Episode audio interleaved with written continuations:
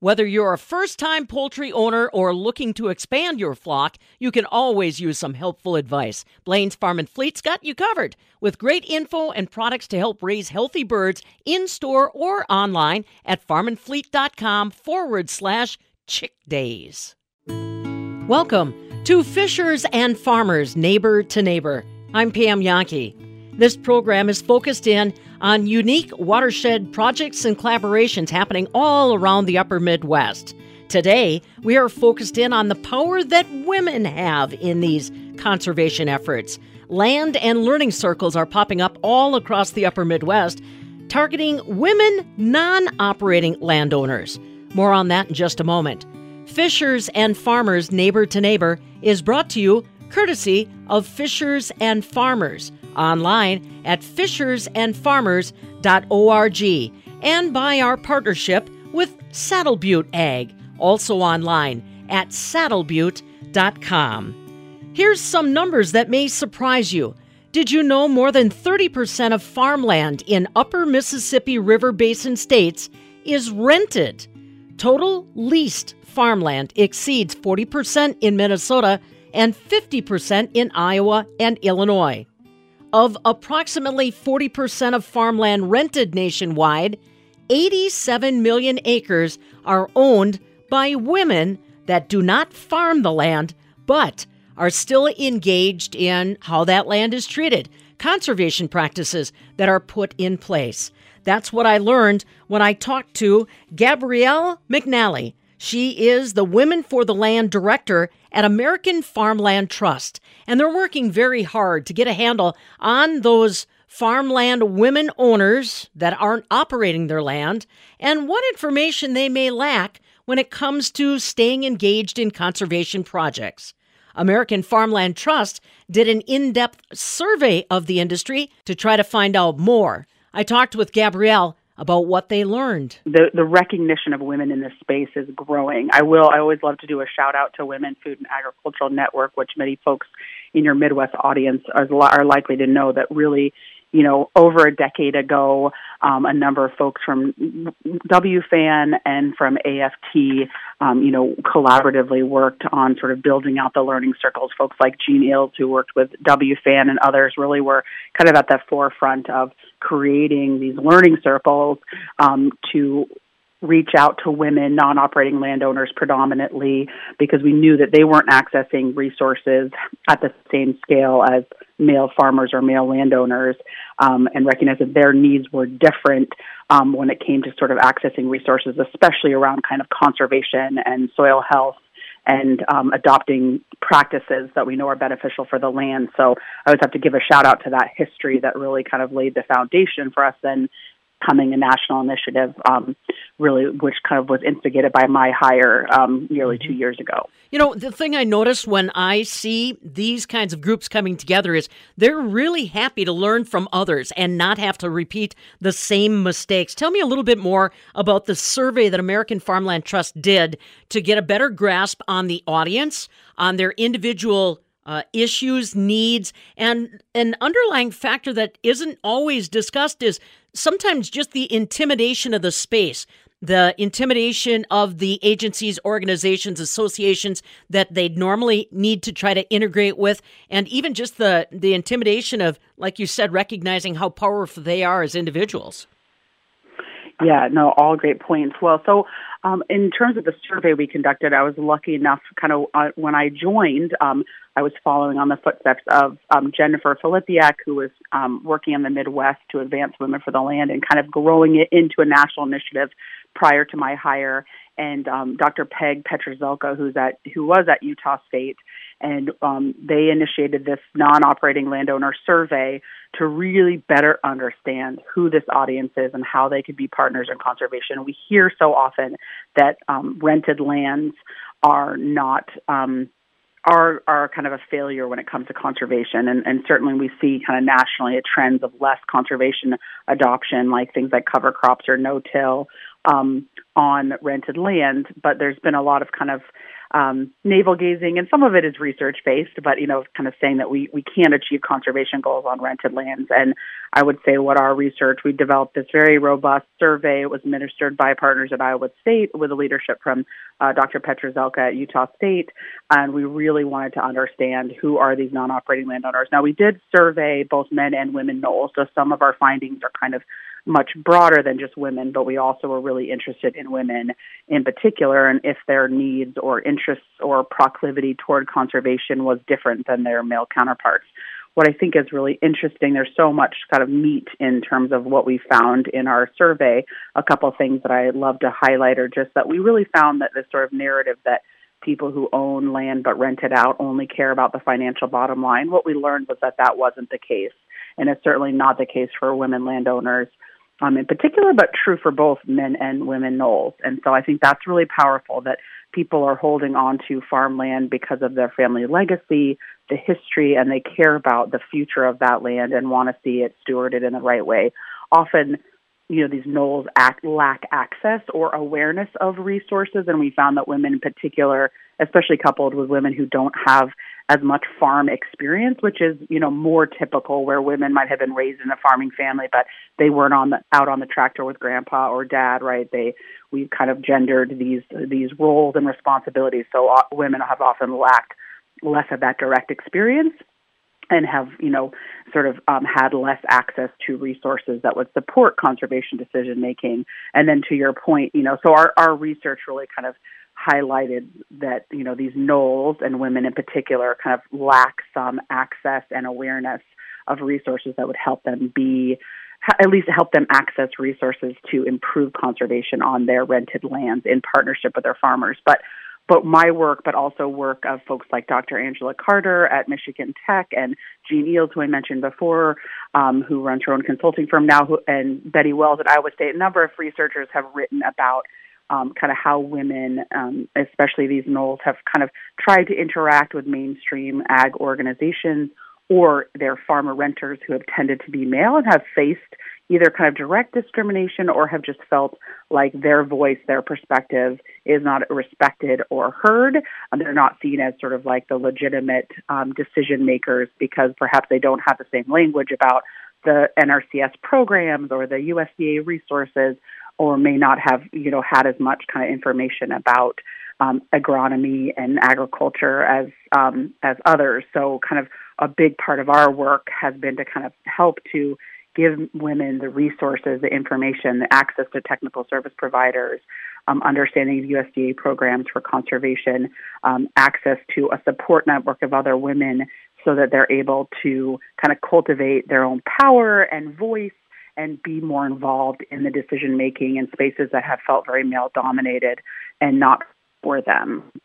So um, yeah, so that's kind of our our survey work has really kind of affirmed some of that, and then there's been other good scholarship in this space to help us understand that that women, in particular women NOLs, need some of their own direct programmatic outreach and engagement to get them in the door to adopt conservation programs or fill out a conservation plan, um, and that it's critically important that we include them because they they seem willing and willing partners in this work but may need some additional resources. Yeah. So do you feel like that we're making headway? I mean, I love the the kind of concise survey look, but obviously uh, for groups that have been working, do they give you the sense that they feel like they are gaining momentum? Are they they're breaking through those barriers, Gabrielle? Mm.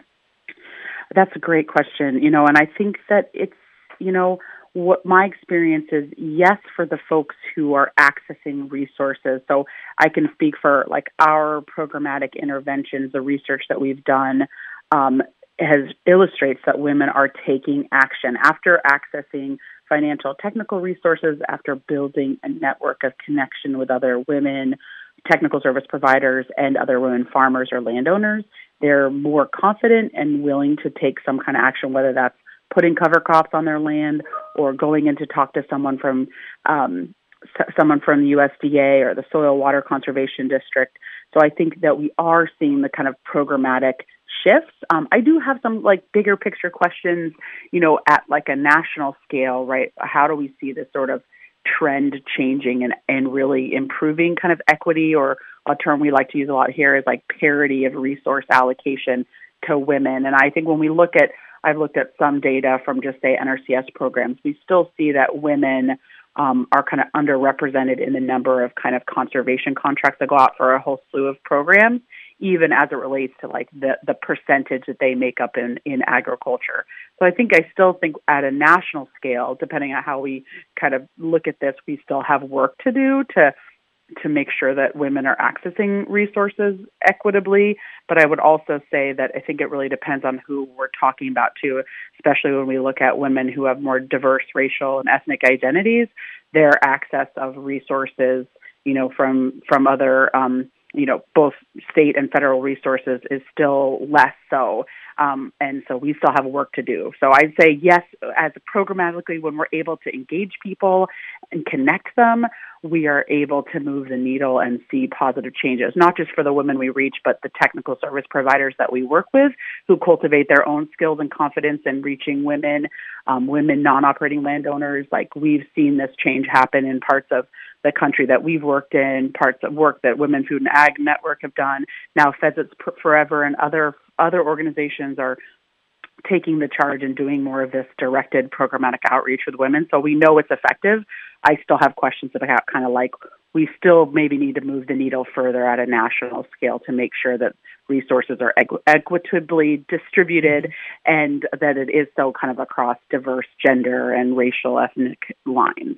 That's Gabrielle Roesch McNally. Before she joined American Farmland Trust, Gabrielle was a fellow with the U.S. Department of Agriculture's Northwest Climate Hub, where she did research trying to understand producer decision making in sustainable agri food systems. That's why her passion for finding out more about these women landowners runs deep. In a moment, we'll focus in on boots on the ground learning happening in Livingston County, Illinois, where Becky Taylor is leading the effort as conservation technician for the Livingston County Soil and Water Conservation District. Her story coming up in just a moment. Now it's time to catch up with our friend TJ Cardis from Saddle Butte Ag, one of the partners bringing you fishers and farmers neighbor to neighbor. You know, TJ, we're getting a lot of people now taking another look at cover crops as a part of their conservation plan. USDA's Risk Management Agency just recently announced that they were going to give uh, some premium support for those conservation cover crop acres.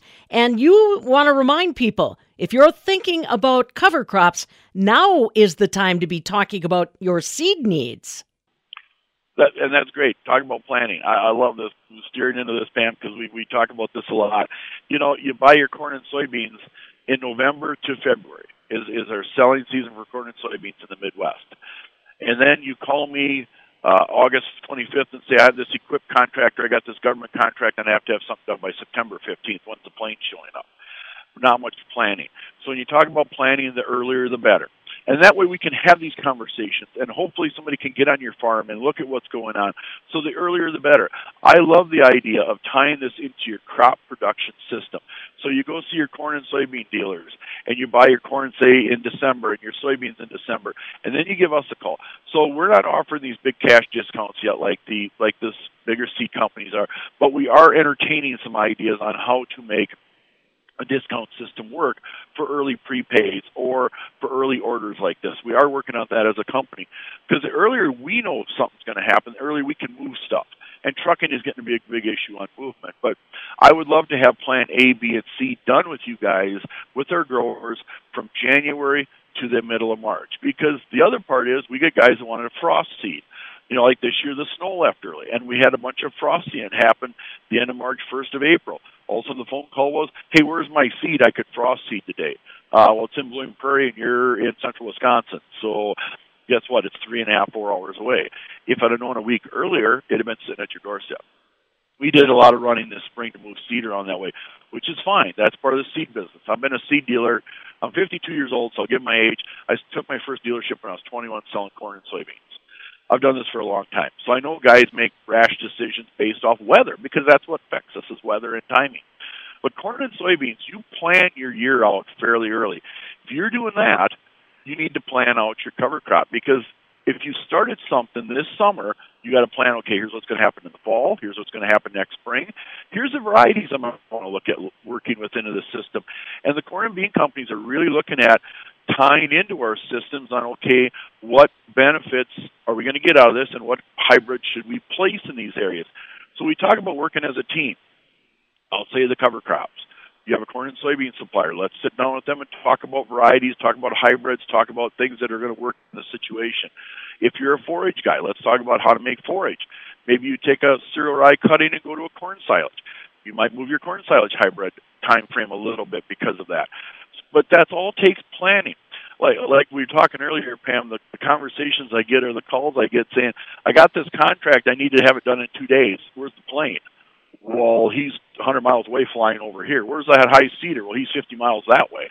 Huh, what am I going to do? Well, here's plan A. We can use four species up to this point. After that, we're down to using three species. But we could still get it done for you. It's just going to be a little different situation. So, earlier planning really is critical in this business because corn and soybeans are that way. 40 years ago, guys came in in March and April and bought their corn. They don't do that anymore. They're planning their years out. They're looking at markets. They're looking at plans. They're looking at herbicides, fertilization. This is the same program. This is an agronomy system. Cover crops are a technology, and you need to plan with your technology. I tell you, TJ, if knowledge is power, you're one of the most powerful guys in the cover crop industry. Thank you, TJ Curtis from Saddle Butte Ag, our partner, bringing you fishers and farmers, neighbor to neighbor. Don't forget, find all their products and how you can contact TJ and the rest of the Saddle Butte staff on their website, saddlebutte.com.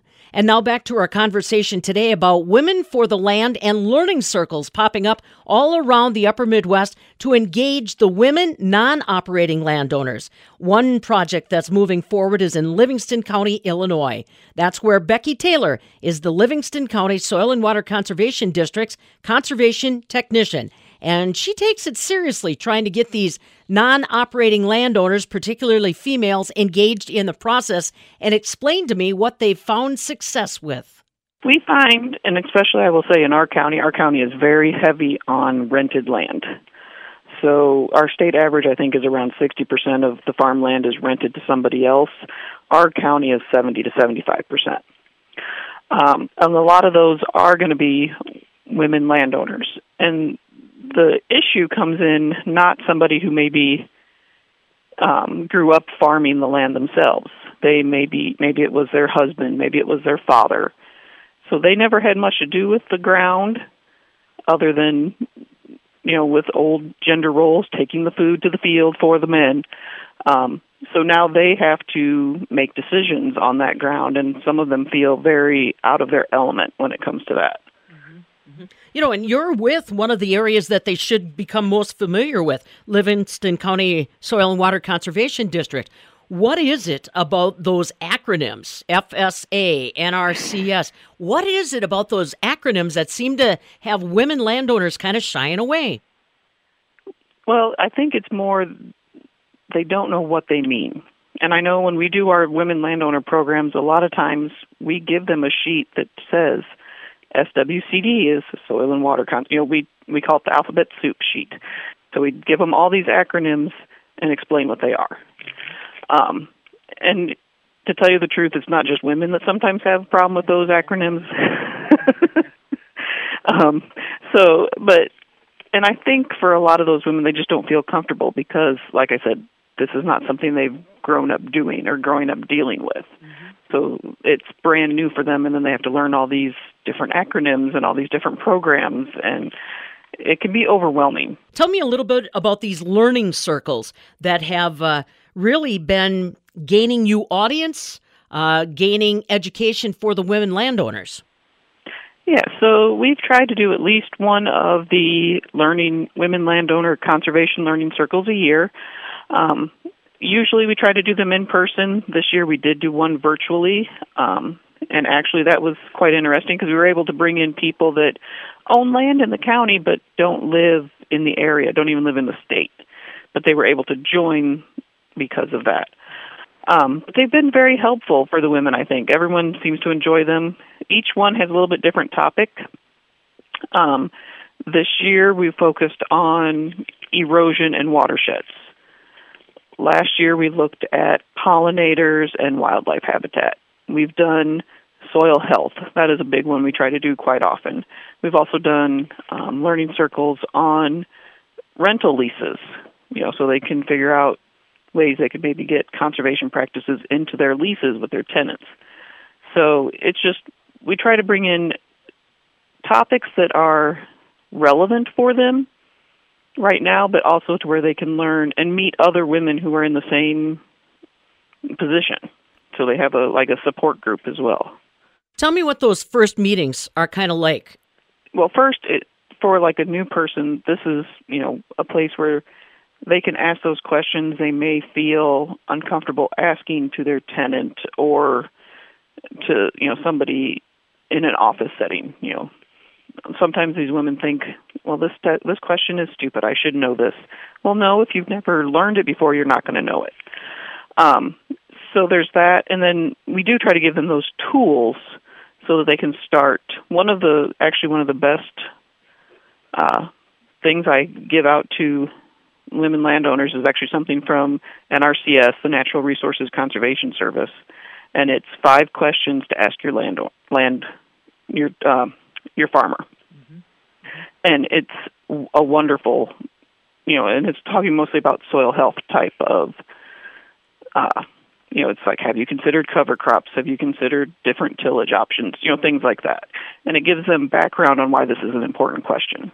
What other what other items do you notice on that list, uh, Becky? Because I'm curious. Ten questions is more than I can come up with right away.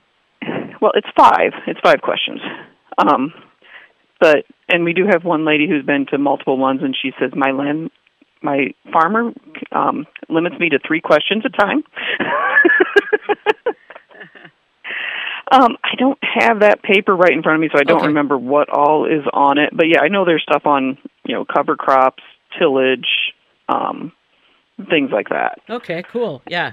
And that is something. If anybody, you could find it on the um, NRCS, the Natural Resources Conservation Service online. You can find that if anybody would be interested. Tell me about the obstacles that you come against when when you get these women together. Like we said, varying knowledge, background when it comes to production agriculture or how that land may be used. It is an asset, it is a resource that they have and do have command over. But I've got to believe that the closer you get to the metropolitan area, perhaps the less really they understand or know about these cycles. How do you overcome that, Becky? Mainly, we overcome anything like that just by the program we try to put on. Um, you know, so if we're putting on a soil health program, one of our one of the best visuals that I have is I do have a uh, tabletop rainfall simulator to where I can show them, hey, this is your land with no cover on it, completely tilled, a conventional program. Here's one that has cover crops and no till, and so they can visually see the difference in how much soil they're losing, how much water is not getting to their crops.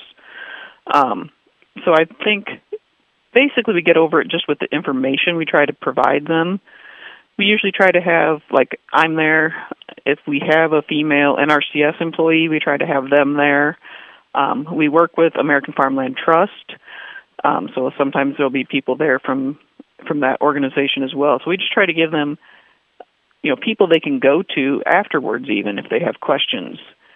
Um, and then we have all kinds of handouts that we give them to give them more of that information. You know, and the other thing I want people to understand just because these women may have been absent previously doesn't mean that they didn't care about the resources. Are you sensing that when you get them together?